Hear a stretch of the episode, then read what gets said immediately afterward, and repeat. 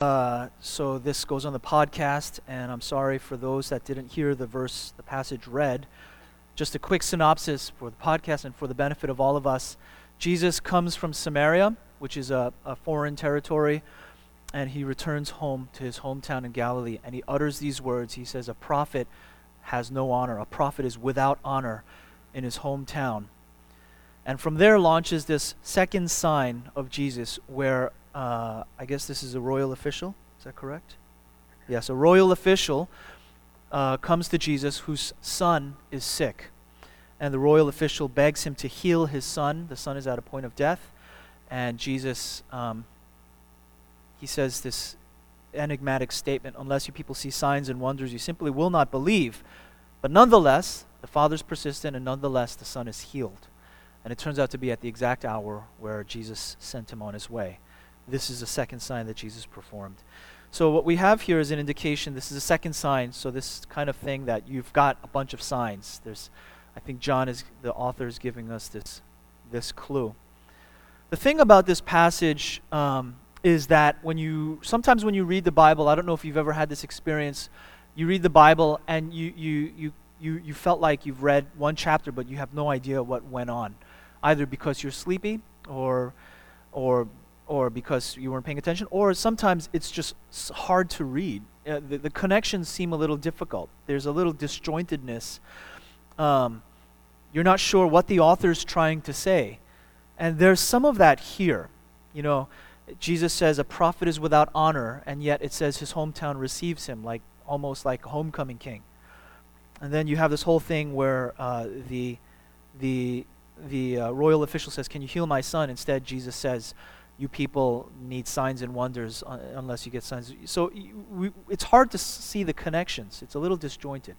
But, but, after a lot of observation, I think there is a golden thread that goes through this passage.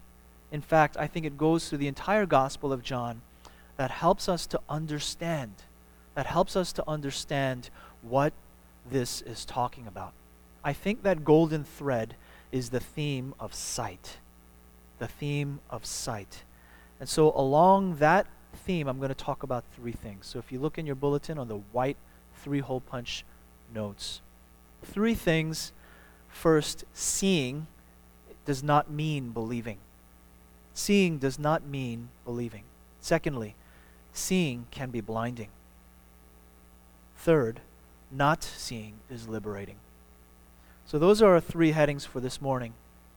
And before I launch into the first one, I just want to say that we've been having our woven group, our small groups, beginning to gather. I know, um, Janie, you had a group on Friday. Hopefully that went well.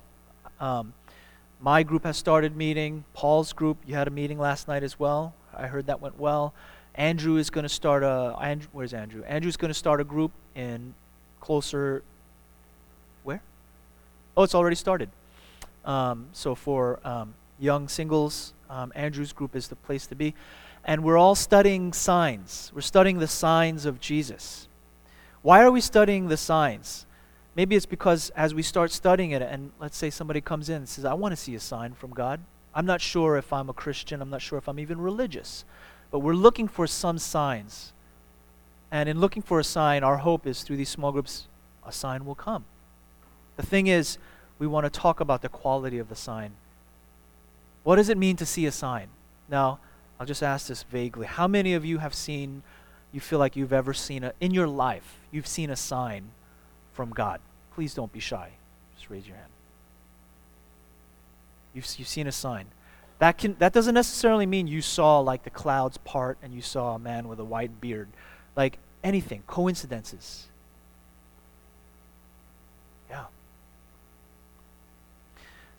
That is what we want to talk about today. What does it mean to see a sign? And is seeing believing? So let's start with that first heading. Seeing does not mean believing. Seeing does not mean believing. Look at verse 43. After the two days, Jesus went from Samaria. He left there and he went to Galilee. For Jesus himself testified that a prophet has no honor in his own country. And so when Jesus came to Galilee, this is where it gets a little disjointed. The Galileans received him. Hey, yay! Bring out the parade. Having seen all the things that he did in Jerusalem at the feast. Now, if I could spell this out in formal logic, if you look in your white notes, this is what Jesus is saying. A prophet plus his hometown does not equal honor. A prophet does not receive honor in his hometown. Prophet plus honor does not equal hometown. It's just basic math. I get this. I get this. If I went back to my hometown in New York and the people people who knew me since middle school um, to this day, I, I don't know if they'd fully be able to take me seriously because I was such a goofball back in the day. There's a sense where familiarity breeds contempt. You know, oh, now you're like you're like, oh, I'm, I'm, you're the minister. You're you're the you're the respectable man, but I know what you were like back in the day. So a prophet plus the hometown does not equal honor. Now, if we can spell this out, who is the prophet? Jesus is talking about himself. Jesus is the prophet and more. So it should stand if a prophet with plus the hometown does not equal honor, it should also stand that Jesus plus Galilee. Galilee, there's no question about it, is his hometown. He was born in one place, but Galilee is where he grew up. It should also stand then that Je- Jesus plus Galilee should not equal honor. And yet we see this thing where it says they received him having seen the things that he did. So what does that mean? Does that mean they received him with pomp and circumstance? Or does that mean that they received him? Um, that's the question. What does it mean? If Jesus was born and raised in Houston, and we knew him as that kid that was running around behind this, you know, like my son was running around back there behind the screen, getting in trouble. Like I was talking about last Sunday, you know, the kid that used to hang out on the stoop eating potato chips and reading comic books and skipping out on service. And now he claims to be a prophet and more. So the question is what does it mean that they received him? They received him back home. Does it mean they honored him? Does it mean they believed? I think that's where the golden thread comes out the word seen. So they received him having seen everything that he did. Oh, they saw, all right. They saw, but that does not mean they believed. They saw, but that does not mean that they had faith in Jesus. And I think he knew this. He knew that you saw what I did. You saw the miracles performed in Jerusalem. But despite the fact that you saw with your eyes, I know your hearts, is what Jesus is saying. I know what's really going on. Even later on in verse 48.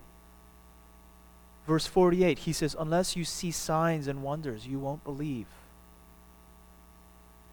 And this theme goes all the way to the end of the Gospel of John in 20, where Jesus has this conversation with Thomas. And Thomas is like, I'm not going to believe it until I see it. And Jesus has to appear in front of Thomas. And he sticks his finger in Jesus' side and he says, Oh my God, my Lord and my God. And Jesus says, You believe because you saw.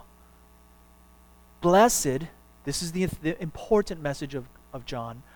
Blessed are those who did not see and believed. It's a very important theme, I think, through the Gospel of John. Because I think John anticipates that there's going to be many people who were not eyewitnesses, who were not there at the moment, who are going to be reading this story 2,000 years later and are going to hear the message and still believe. And it's like G- John, Jesus is saying, Blessed are all those people that are going to hear this, not having seen, but still having believed. Seeing does not always mean believing.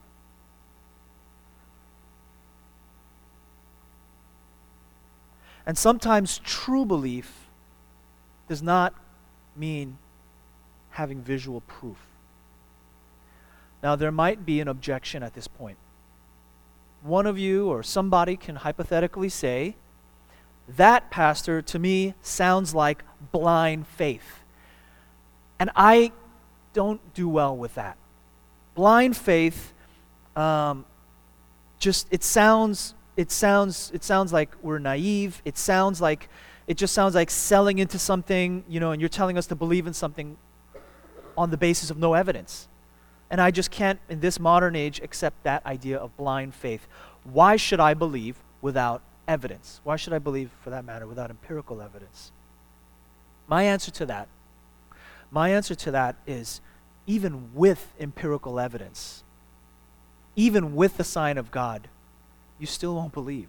I won't believe. We don't we're not we won't believe. I'll say that again. Even with a sign from God, that doesn't always mean we will believe. That's why when Jesus says, You saw what I did in Jerusalem, but you don't really receive me. That's what Jesus is saying. And in that sense,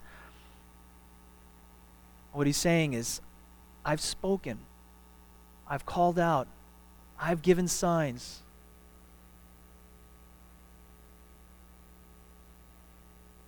The reality is, we're just, we're built.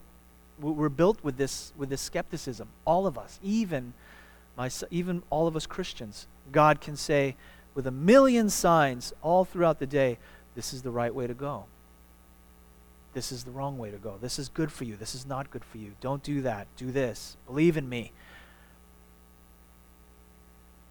And I think the fact of the matter is we could ignore every one of them. We could ignore every single one of them. So again, seeing does not mean believing. Seeing does not mean believing. Because all of us experience signs in one sense or another, but that does not mean that we've obeyed. That does not mean that we've believed. That does not mean that we've made the right choices with our lives.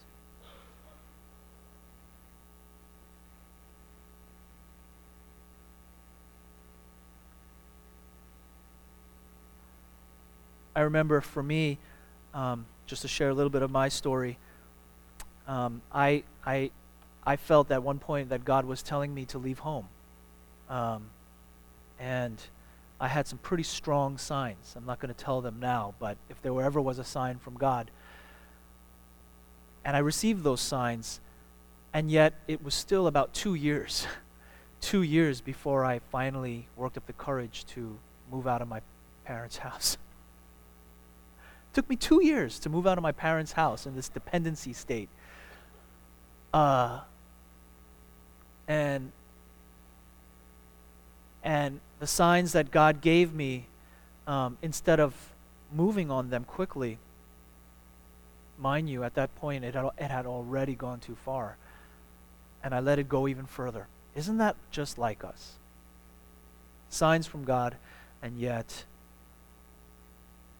we're still stagnant. So, the second heading is seeing can be blinding. Seeing can be blinding. So, if we look at verse 47, the royal official heard that Jesus had come out of Judea into Galilee. He went to him and was imploring him to come down and heal his son, for he was at the point of death. And so here you have a prominent man that hears about this miracle worker his son is dying, and he comes and says, Maybe this guy can do something. I need a sign, God. Can you give me a sign? I need a sign right now.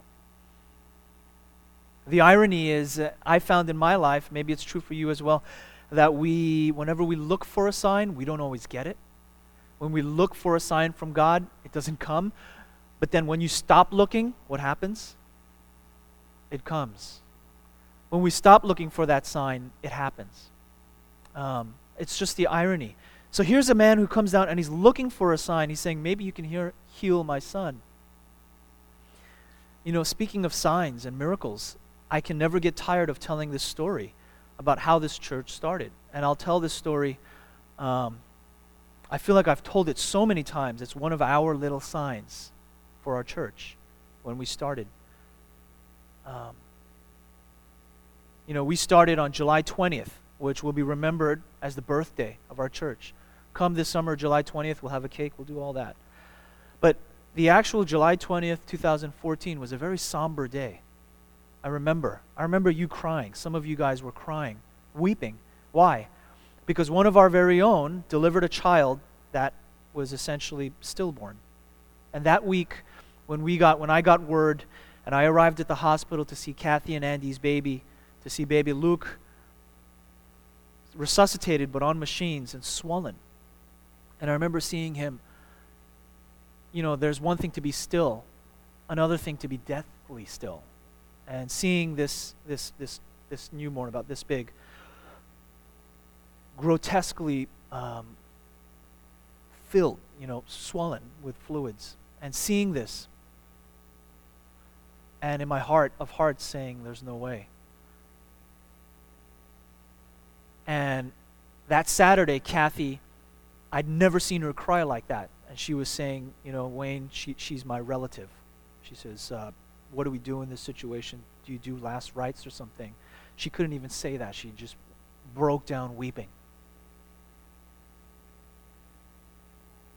Sunday morning, who wants to start a new church with a stillborn child? It's symbolically heavy. But then, that evening, that Sunday afternoon and evening, going to the hospital, seeing the child, and then hearing the report from the doctors that the child was rallying, that this child was coming back. Finding out Monday morning that life support was no longer a question. It was no longer a question of pulling the plug. Baby Luke was going to make it. But in the back of my mind, still doubts he's going to have, according to what they're saying, brain death. Turns out by Wednesday, they ran the tests, and the results were 0% brain damage. And over the course of a week or two, seeing this small, swollen, Im- unmoving thing begin to come to life, the swelling disappearing, and seeing a normal child. And having the doctors call it a m- m- m- miracle. Even Andy and Kathy themselves, pediatrician, radiologist, both of them saying God is greater than science. I'll, I'll update you guys. We're not out of the woods just yet. You see Luke, he's very healthy, he's very strong. He has a genetic condition called diamond blackfan anemia. And uh, that does involve um, bone marrow transplants. It does involve some, um, some risky procedures going forth to ensure ongoing quality of life. But if they're able to, if they make, if, if they, if they, if they make the right choice, he could have a very full and healthy life. So we're still cheering him on. He looks very healthy.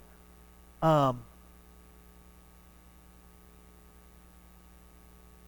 but just setting the stage for the miracle. It's a story that we tell. I never get tired of telling that story. I tell it to my friends and to people that are not Christians, and they're moved. They ha- you see tears in their eyes. And so we started this church, in a sense, what feels like a resurrection. But just to put things into perspective, let's say that Sunday. Let's say that Sunday. I wish Kathy and Andy were here. It's probably the weather. Let's say, Kathy and Andy, you came to Jesus that Sunday morning, July 20th, and you said, Please pray for my baby Luke. Pray that he might be healed because he's on the edge of death. And Jesus looked you in the eye and he said, Unless you see signs and wonders, you simply won't believe. Whoa. That's not nice. The funny thing about Jesus is he's not furry. He's not gampy. He's not grandpa. Lots of times, a true encounter with Jesus, and that's, I hope, what we can drive at when we do our, when we do our studies through the signs of Jesus, is we'll encounter who Jesus really is that his, his, his, his, his interactions with us are not always giving you exactly what you want at the moment. Sometimes his interactions are jarring, are offsetting, and there's something in there. Three things that I'd like to point out, three fill in the blanks about Jesus' response. You simply will. How could you say that? How could you say that to our beloved Kathy and Andy? The first thing is this it's not personal what Jesus says to this royal official, to this father, it's not personal. We know this is not personal. Some of your translations will say this. He doesn't say you, he says you people. So in those cases, when he said both when he says unless you see signs, you won't believe. Both of those, it gets a little lost in translation. Um, they're plural words. You, you can effectively and correctly translate this. Unless y'all see signs and wonders, y'all simply won't believe. So he's not just picking on the dad. He's talking about y'all. Who is y'all? Anybody know? I heard somebody say it, the Galileans. Yes. He's talking to his hometown. He's talking to his hometown crowd. He's saying, Look, and he's using it as an object lesson. Look, it's not personal, Dad. But honestly, everybody here wants a sign. And the thing is, when you chase the sign, you're not always going to get it. Because we're building our faith on the wrong thing. And so he says this to his hometown. He says, Unless you get a sign, unless you get a sign, all of y'all, Galilee, the hometown, you're just not going to believe. And that leads to the second, the second fill in the blank. It, it's not personal, secondly, but it is, and this is the word polemical. And what that word polemical means is it is it does have it does have a, I guess, uh, it does have a bite to it. That, that's Jesus. Um, gosh, can, can you just give me a straight answer? Yes or no? You've always got to teach something, or it's always got to have some kind of some kind of challenge built into the words. There is a challenge. It's polemical in that, uh, again, polemical meaning it's got a little bit of a bite to it. He's, he's kind of nipping the Galileans and the you can hear it when he says, unless you see signs and wonders. Signs and wonders. Ooh, that right there sounds like unless you see ooh and ah, you're not going to believe.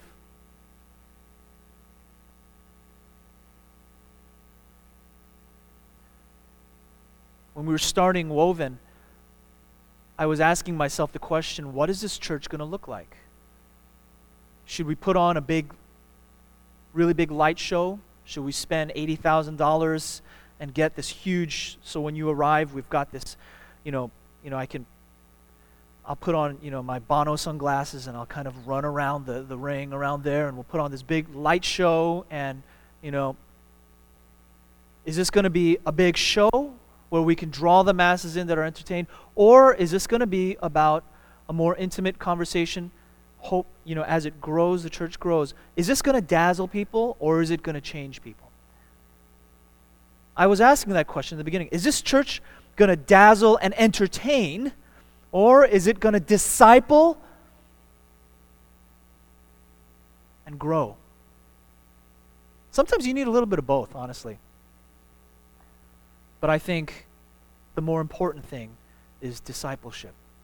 I'm beginning to see especially now with, with a great push, and I'm grateful for Janie and her leadership of the Woven groups. I think we're going to be a church of discipleship. Now, you know, we've got two lights, three, four. We can do a little bit of that. It's okay. But I think what Jesus is saying is, I think he's speaking to this kind of consumerist need, like, here we are now, entertain us. He's speaking to this thing, especially to his hometown, that you're looking for you're looking for a rock show. Um, but he's also saying, but you're missing out on the discipleship. I like the way, if you've ever heard of the message, the message translation, um, I like the way the message says it. Unless you people are dazzled by a miracle, you refuse to believe. Unless you people are dazzled by a show.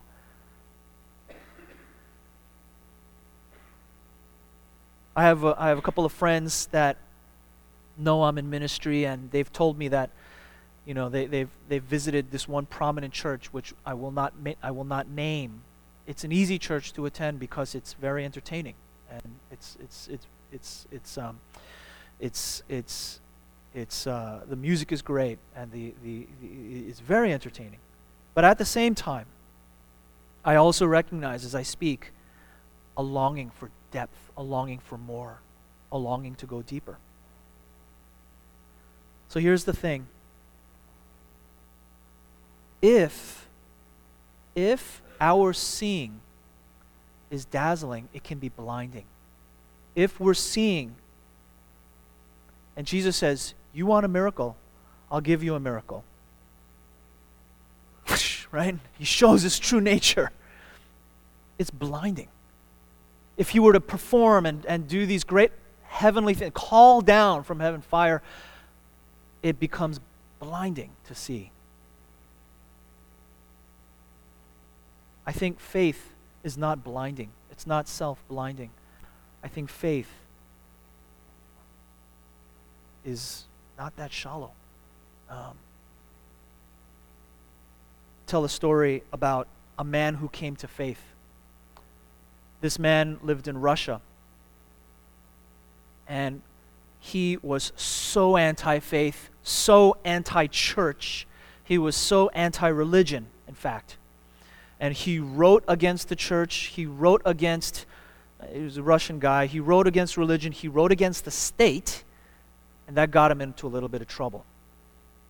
The authorities took notice of his writings and they rounded him up, they sent him to jail, and they put him on death row. This is 1800s Russia. And they said to this guy, You have not long for the earth. And so they lined him up in front of the firing squad, or they, they stood him up in front of the firing squad.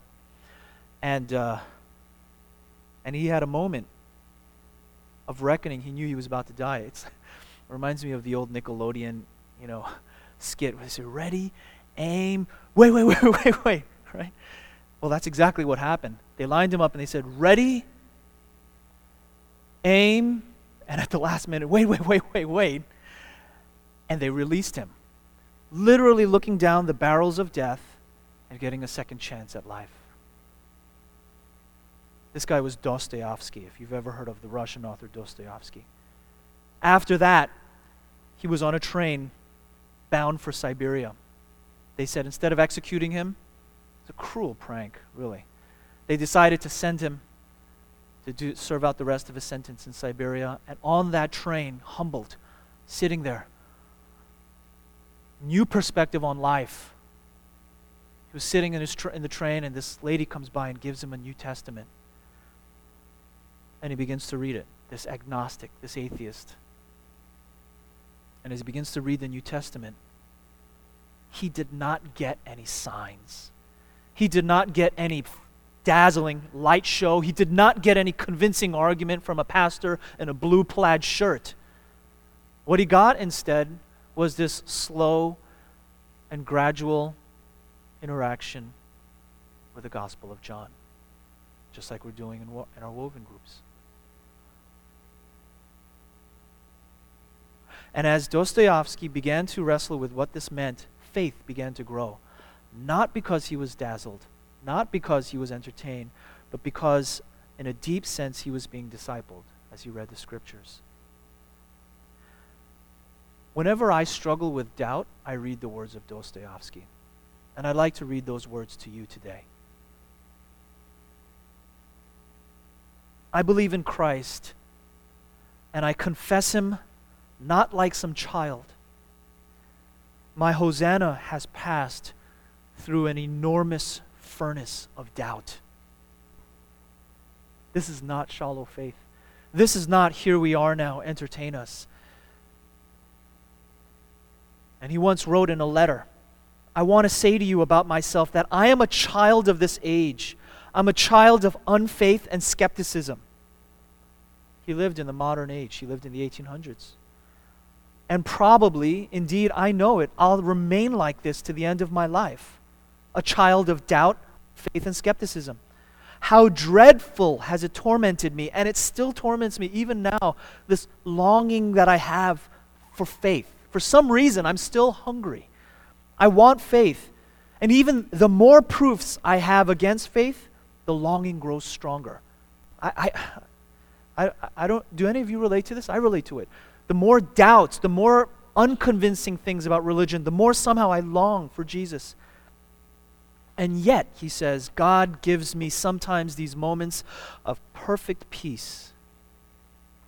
In such moments, I love and believe that I am loved.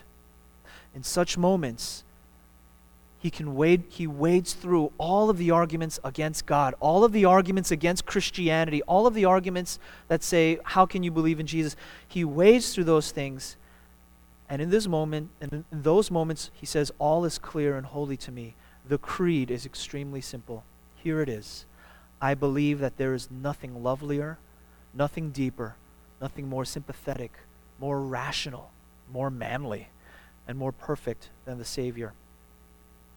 I say to myself with jealous love that not only is there no one else like him, but that there could be no one. I would even say more. If anyone could prove to me that Christ is outside the truth, and if the truth really did exclude Christ, then I should prefer to stay with Christ and not with the truth. And one last thing about him. He was described as pious, but he didn't go to church that often. That you don't have to copy. He disliked priests, especially the Siberian ones. but he spoke about Christ ecstatically. The reason I'm reading this to you is to show you a picture of a faith that is not easily dazzled. A faith, this is not, this is not a Galilean, is what I'm saying. This is not a Galilean. This is somebody who is deeply wrestled. He did not get, I mean, in a sense, he did get a sign.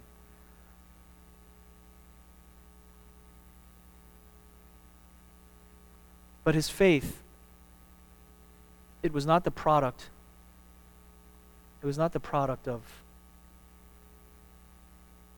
of just seeing is believing, because there's a lot more than that. I wish I could share that with all of my atheist friends, if we could just gather them all in here and I could just say, you know, seeing does not necessarily mean believing.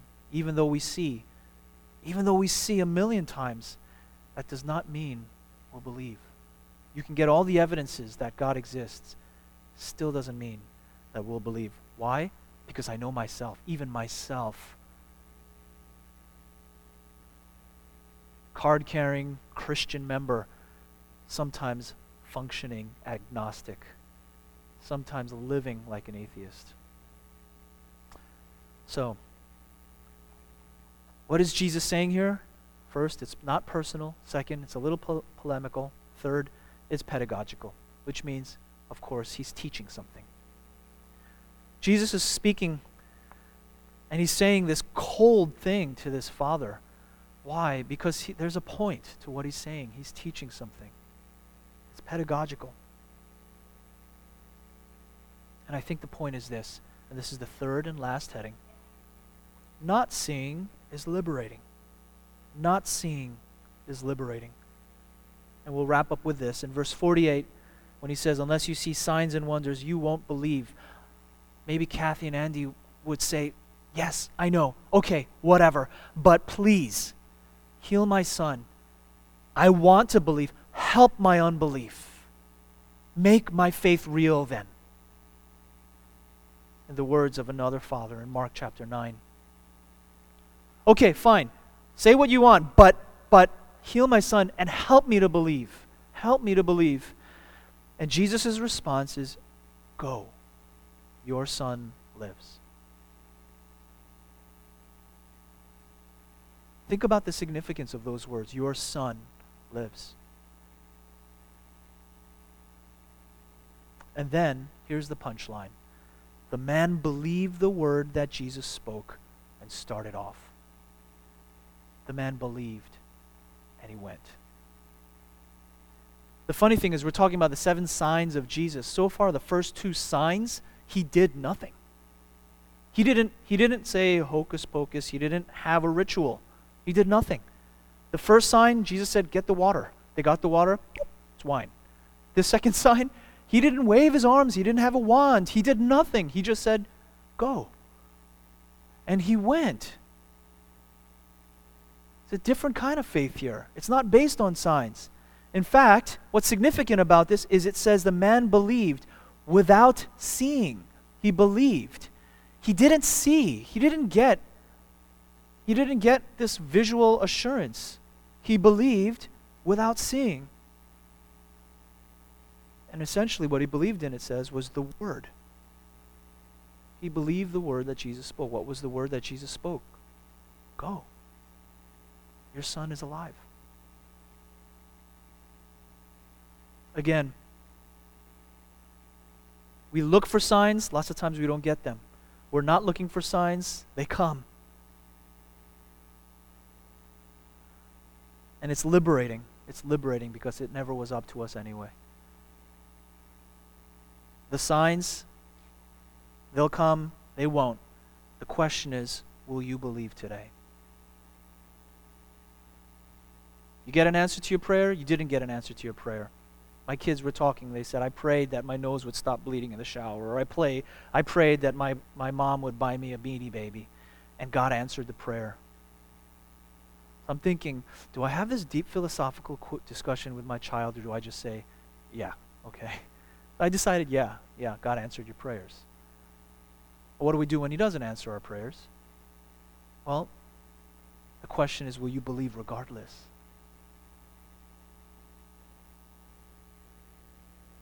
And that's why, two verses in closing, John 20.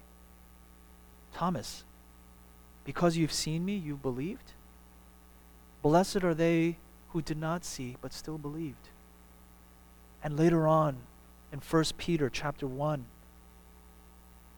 Peter admon- not admonishes, he encourages the church. He says, Though you have not seen him, listen to these words, though you have not seen him, you love him. And though you do not see him now, but believe in him, you greatly rejoice with joy inexpressible and full of glory, obtaining as the outcome of your faith the salvation of your souls. You haven't seen anything, and yet you're believing, and it's changing. It's changing your life. If you could close your eyes with me.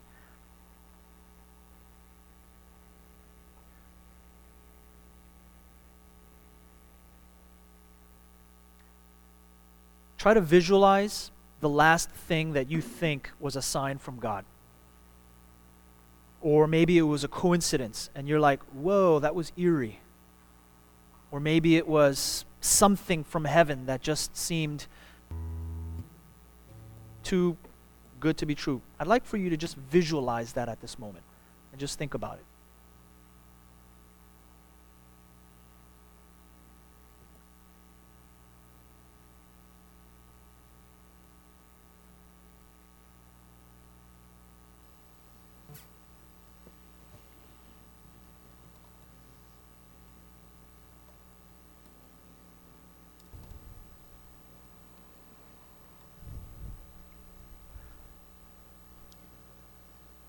And now, I'd like to invite you to a prayer of response.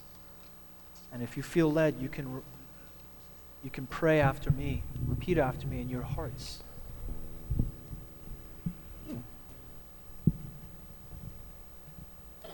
God,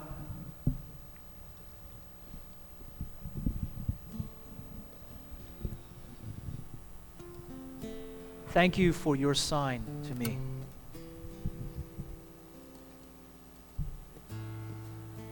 But please help me now to believe without seeing.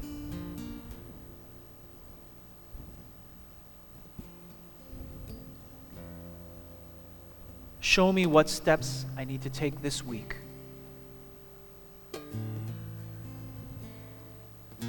To activate a true faith.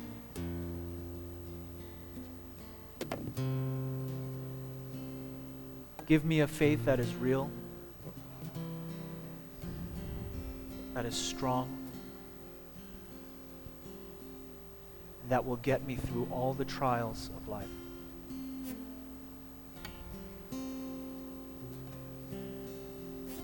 Keep me serene. Keep me sane. Keep me safe. As I commit my life to you. In Jesus' name.